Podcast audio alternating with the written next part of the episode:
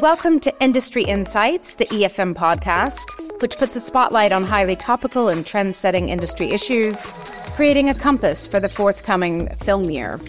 This year round podcast is produced in cooperation with the Goethe Institute and co founded by Creative Europe Media. This podcast episode has been developed in collaboration with the San Sebastian International Film Festival, spotlighting some of the experts they've had in town at their second annual Creative Investors Conference which is organized in partnership with CAA and also supported by Spanish Screenings XXL project. My name is Wendy Mitchell. I'm a consultant and moderator at the EFM in Berlin. I was also one of the organizers of this conference in San Sebastian. So I wanted to have this opportunity for this podcast to talk a little bit about some of these big investment trends that we've been talking about at the conference a little bit, but just hearing separately from some of the experts how they're seeing the market, are they feeling optimistic or not? So, we've got four experts here today. We're first going to hear from Carole Scotta, who is a producer and distributor at Haut et Court in France.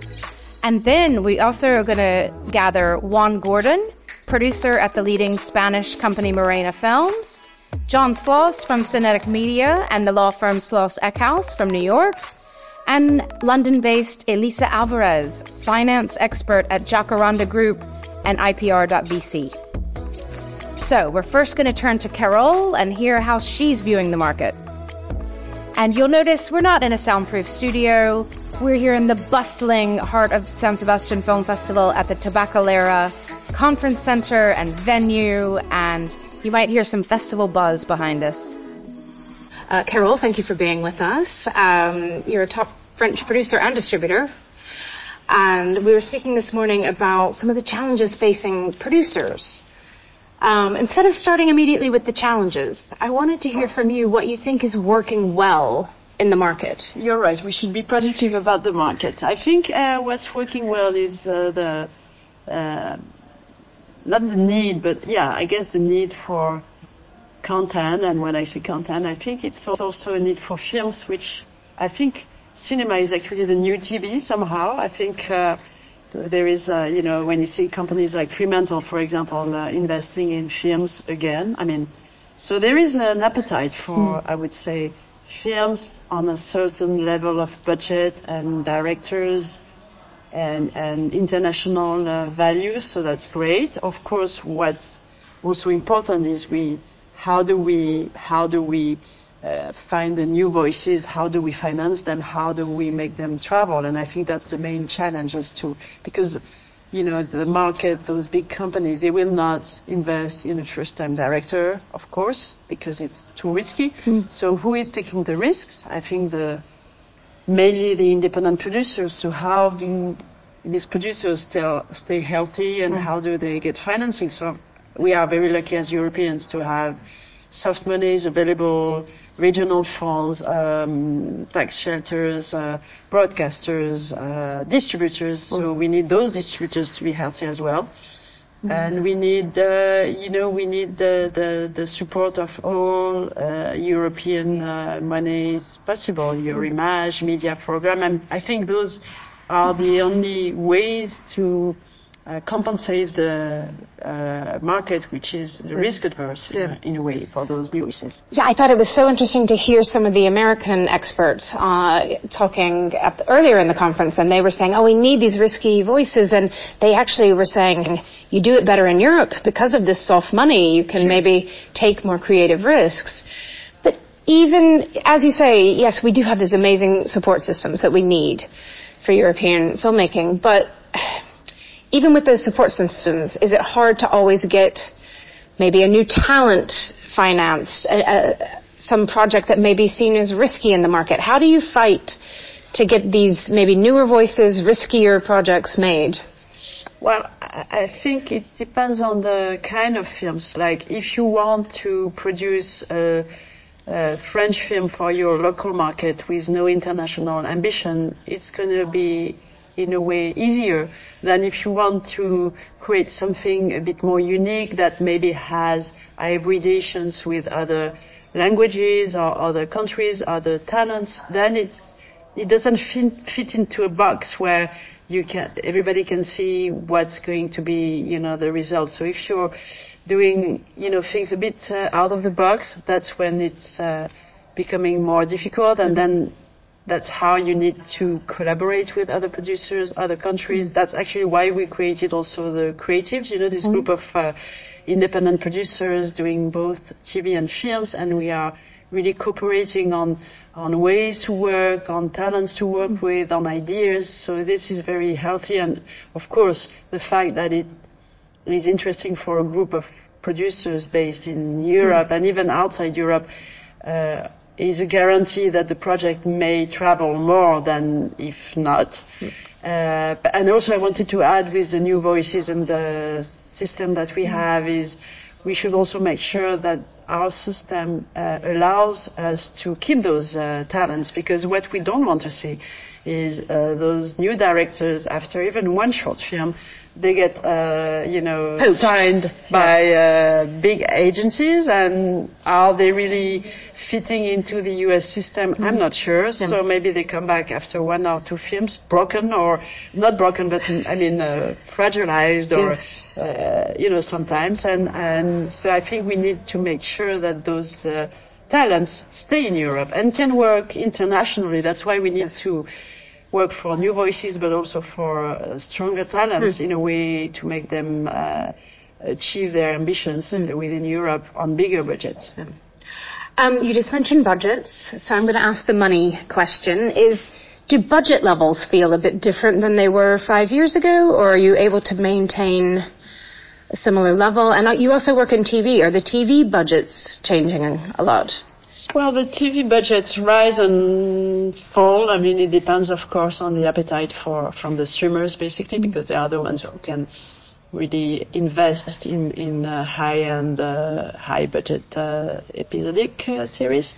Um, and and we all know that uh, this appetite has has restrained a bit, and it's more complicated now to find big uh, uh, streamers invested in bigger series. So we have also also in series to try to work as we did on films, like combination of uh, uh, broadcasters, streamers, local, international, uh, sales agents. It's becoming more and more um, uh, complicated also to structure the financing of a series if it's international. Of, of course, if it's local, it's going to stay local and it's one-stop shop, but it's going to be very low in the budget range.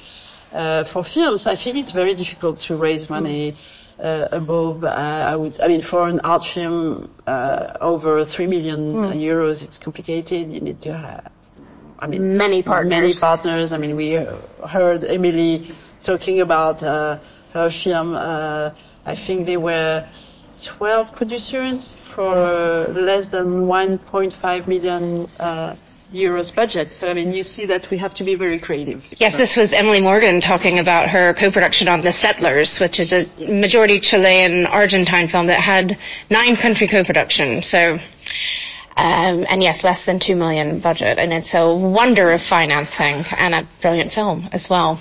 Uh, we've been asking a lot of people this week: Are you feeling pessimistic, optimistic, realistic? I think as a producer, you have to have some optimism, or you can't get out of bed. How are you feeling about this industry?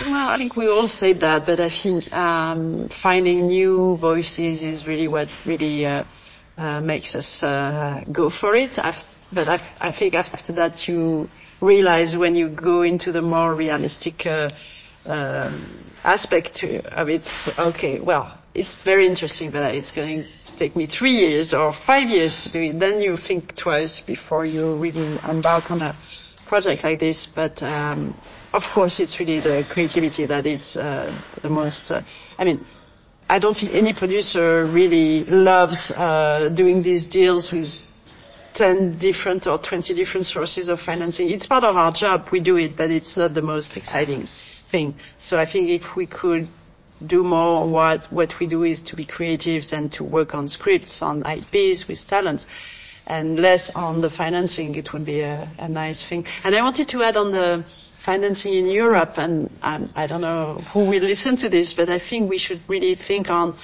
uh, about not um, working so much on cost uh, dependent financing and more on, on creativity because I think even in uh, in uh, environmental uh, uh, thinking of it, uh, the fact of having to spend money there, money there to get money from here and there, it's really not working anymore. I think mm. into what we should be doing. Okay. Carole, stay creative. Thank you for fighting the good fight for good European films and series, and thank you for joining us here in San Sebastian at the Tabakalera. Thank you. Thank you. Thank you.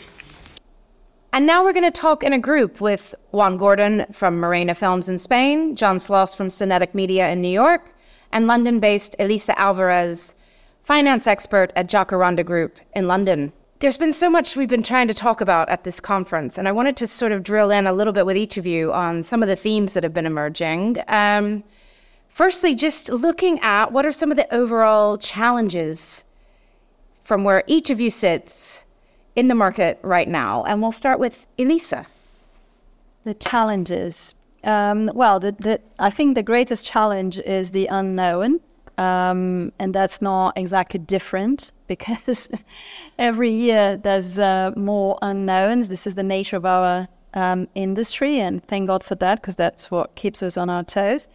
Um, but I think now we have a particular, um, particularly interesting set of unknowns uh, between uh, now what appears to be the end of the strikes, but um, yeah, some um, unknowns in that direction and certainly the realignment within the large buyers uh, and particularly the platforms. Okay, John. Mm-hmm. Um, well, I, I, think along the same lines, um, this is probably the most disrupted moment I've seen in the many, many, many years I've been doing this. And um, to me, that means opportunity. So um, the challenge is to maximize all the opportunity that's out there. Uh, so, and with with the strikes hopefully coming to an end, uh, and you know, there's so much capital in the marketplace for content to really sort of direct it in the right direction, and uh, and also to just get your fair share of it to get the right content produced. And I'm going to come back to you about what might be the right direction later. But let's go to Juan to hear about some challenges, maybe particularly in the Spanish market. Um, I would say uh, in Spain, but I think overall, one of the biggest challenges is to revive the theatrical life of uh, films. Um, and I think that is happening, but we need to maximize that.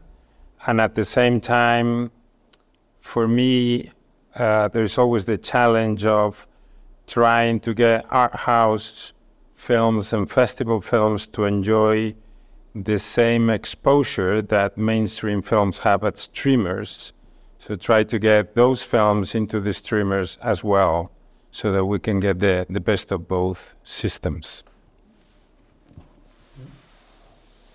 That's interesting. A lot of the speakers at the conference have been talking about you know, belief that theatrical is coming back, it is already back, um, that the theatrical is still the key piece of the puzzle. Are you feeling like that? Or Elisa, are you looking at different models? Let's hear. Um, yes. Well, if we had this conversation a year ago, um, I would probably give a very different answer. But I am actually, um, for once in a long time, quite optimistic about um, theatrical. Not in the ways we saw theatrical or had been able to exploit films in the past, but just the um, reality that um, we, not just we as in uh, industry players, but um, individuals, um, do enjoy the experience. And that we've seen, particularly since the summer. And what occurs to me is that all we needed were a couple or more um, truly engaging films with which the audiences could connect to break their habit of watching things at home and make it wor- a worthwhile experience. And John, your thoughts on so theatrical and streaming, or yeah, I mean, uh, I was very recently involved in a fairly controversial example of this, and that was uh, the sale of Richard Linklater's film Hitman at Toronto. Um, it went over extremely well. It was is a complete crowd pleaser, um, and I, as I as I said at the time, if this were 2019, every single studio and and distributor of every stripe would have come after it. Um, that didn't happen. Some did. Some came after it quite aggressively, and um, but we ended up doing a deal with Netflix and. Uh, Richard Linklater, people felt that it was a, a, particularly theatrical film and that it would help bring people back to the, the theaters. And I, I was quoted in an interview as basically saying um, the real problem here is that the distributors didn't trust themselves and didn't trust the audience because if they had been even close uh, in terms of what they were offering, if they believed that people would come to the theater, then this film would be being released in a traditional theatrical style. And the fact that they assumed the worst and didn't come aggressively after the film, in my opinion, wasn't a matter of taste because it seemed like everybody loved it. It was really just sort of a gun shy sense of the theatrical marketplace. And for the theatrical marketplace to really come back in a, you know, uh, hearty way, I think the distributors really have to lean into it and lead the way. Could it also be a case that they don't have the deep pockets of Netflix, or is it just not being really not having taking that risk to spend some of the pockets on a film? Um, Netflix has been spending a lot more than anyone else recently, but if you look at the aggregate budgets of the other players, you know, whether it's Comcast Universal, whether it's Disney with Fox, uh, their annual content budgets are comparable to Netflix. So I don't think it was that. And Juan, how are you seeing the box office in Spain? And um, what's your prognosis for the near future of the theatrical market? Well, uh, right now in Spain, we have um, the, the, the the big tentpole films, American, that are working very well. Uh, and then some Spanish comedies that are doing very well as well. We just released a film that became the top Spanish film, Champions, and the sec- the sequel. Um, but there are also some interesting art house films that are doing well. So I would say there is hope that people want to experience those films uh, in a in a quiet room without kids and noise. So um, I think there is certainly, uh, and and that's my hope, a future for theatrical films. I don't think there will be for all films. I think there is there is the medium uh, kind of film that is not too big or or interesting enough that would probably not work in theaters. But I certainly think there is there is a life, and it's interesting what John is saying about distributors uh, having to believe in the film because this is something they want us to go theatrically, but they don't even uh, believe or trust their ability to make money on the film. And I think this is absolutely true. Yeah, I mean, this is exactly what went down. And it was a debate. You know, we weren't necessarily asking people to match Netflix dollar for dollar, but we were asking them basically to meet us halfway. And at the end of the day, they don't like to admit it, but ultimately they didn't trust the marketplace enough to even do that. And uh, anyway, it's it's a lively debate at the moment. Yeah. I would say. Uh, silver lining, maybe even more people will see Hitman. That's what Netflix tells us. Okay. And it's going to get a pretty full theatrical release. Okay. Oh, great. Okay, so it's not straight to platform. No. Very good.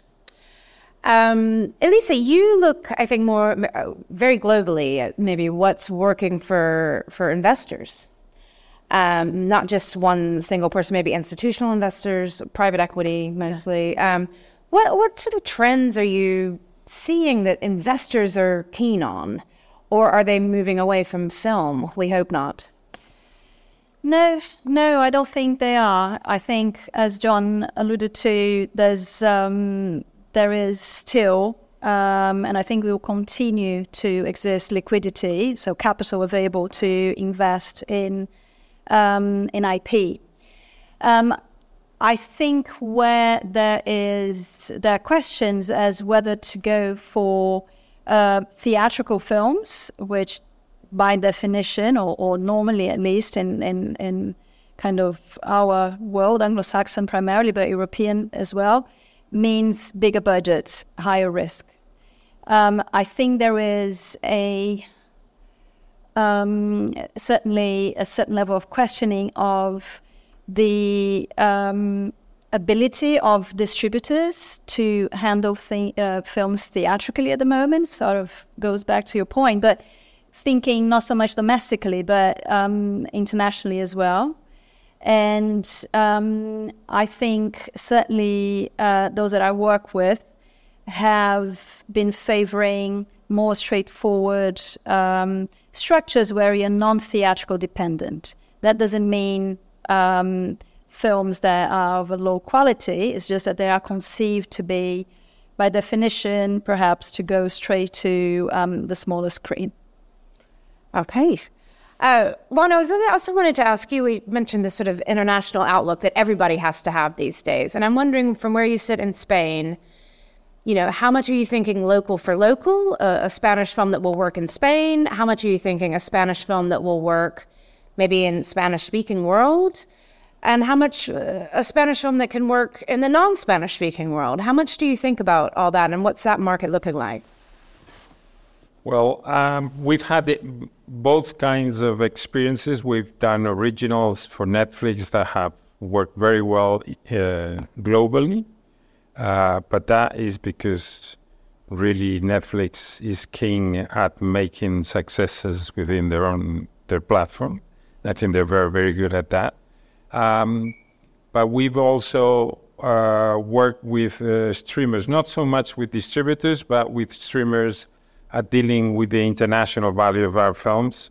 We maybe do a theatrical release in Spain with a streamer limited license deal for Latin America or even the US uh, on a film. And, and combining the two, we're able to, to finance the films. So I'm quite positive. We're doing also some films with sales companies, but I have to say um, it's it's it's more difficult. It's more difficult. This is certainly true. Uh, difference to what is happening in the U.S., for example, with Linklater, um, we are having problems uh, not about choosing who to go to, but rather getting any interest from the platforms when you have an auteur. So it's uh, it's still uh, difficult times, but uh, but I think there's future. One thing that came up a lot in our discussions here at the conference in San Sebastian has been uh, similar to what Juan's saying is um, risk. Everybody's saying we want bold voices, we want original, new ways of storytelling, um, and yet who is going to take the risk financially? on that. And I'm just wondering if each of you could reflect on that because I think as audience members, we all want to see people taking creative risks and giving us something new. But it's right there in the word risk. Um, who's going to put their money on the line for that? And maybe um, we always pick on Netflix. You know, maybe Netflix was doing maybe more kinds of film commissioning um, a few years ago, especially in Spain or, or series. And maybe now they're playing it a bit safer with some of the commissions. And again, not just to pick on Netflix, this is the way the whole market is more risk averse. So, yeah, how are you feeling about risk and who is paying for risk or who should pay for risk? Elisa, do you have a thought? Well, you know, surprise, surprise, investors are risk adverse. I mean, we all know that. But um, equity investors, and I have been working with them now for quite some time, tend to have a, a, a higher risk tolerance. And that is essentially driven well, not essentially, they all want to, to make sure that they are um, engaging with great um, IP. But beyond that, financially speaking, they're motivated to take more risk because that would lead potentially to greater returns. So, the, do we take risks? Yes, we do take risks. But would we finance to pick on something we talked about, the uh, cocaine bear, uh, hardly, I think. Um, I, I don't I don't know. But how do we mitigate risk is more important, um, given that it's part of our remit to take risk. We, we mitigate risk by working with partners who have a track record of um, understanding what the market wants as we keep on changing, because obviously what public wants keeps changing. And that to me has been a key aspect of the deals that we do is really establishing partnerships with producers and distributors and studios with whom we can align, align interests and um, who are all working towards something better. I know this is a bit of an empty because I'm not giving you exact examples, but um, in reality, it does come down to who you're partnering with.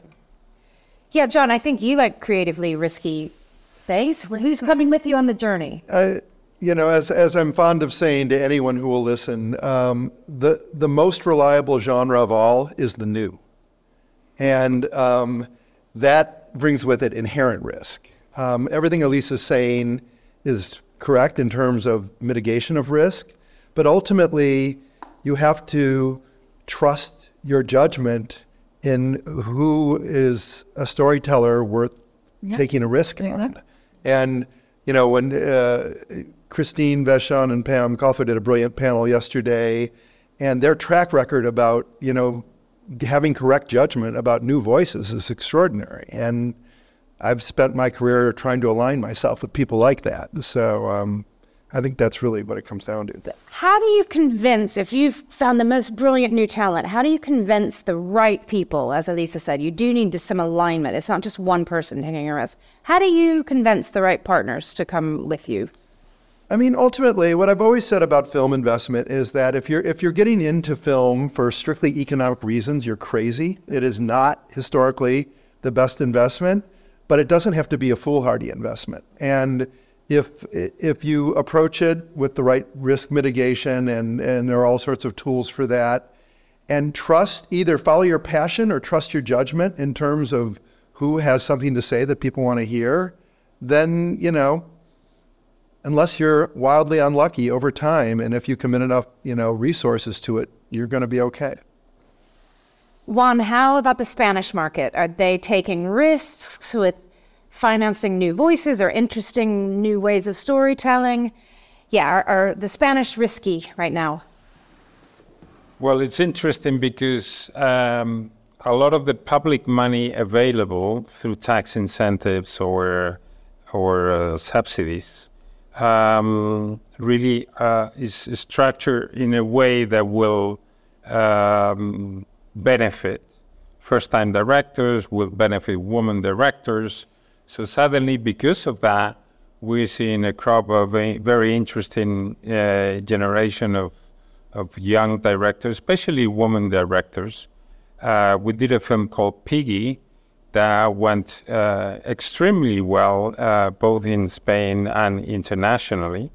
So I think there is there is a good moment. Uh, festivals are following suit with with that tendency to to to help and to support new talent, and we're seeing that people get excited about being involved in that film that is that is the the cream of the of the moment, you know.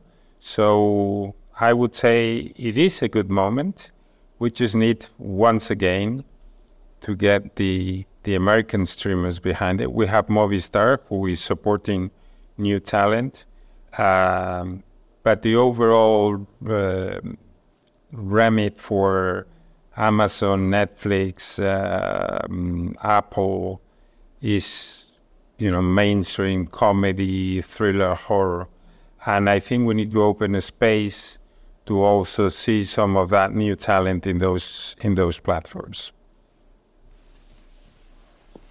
Hey, John, just in the U.S., how are you seeing? I mean, you you're working with Todd Haynes and Linklater, um, some names we know and love. But how easy it for, is it for new talent to get the right support? Do you feel right now? I know we're coming in a strange moment when the writer strike is Today's uh, the day we're recording this is the first day writers have been back yes. to work.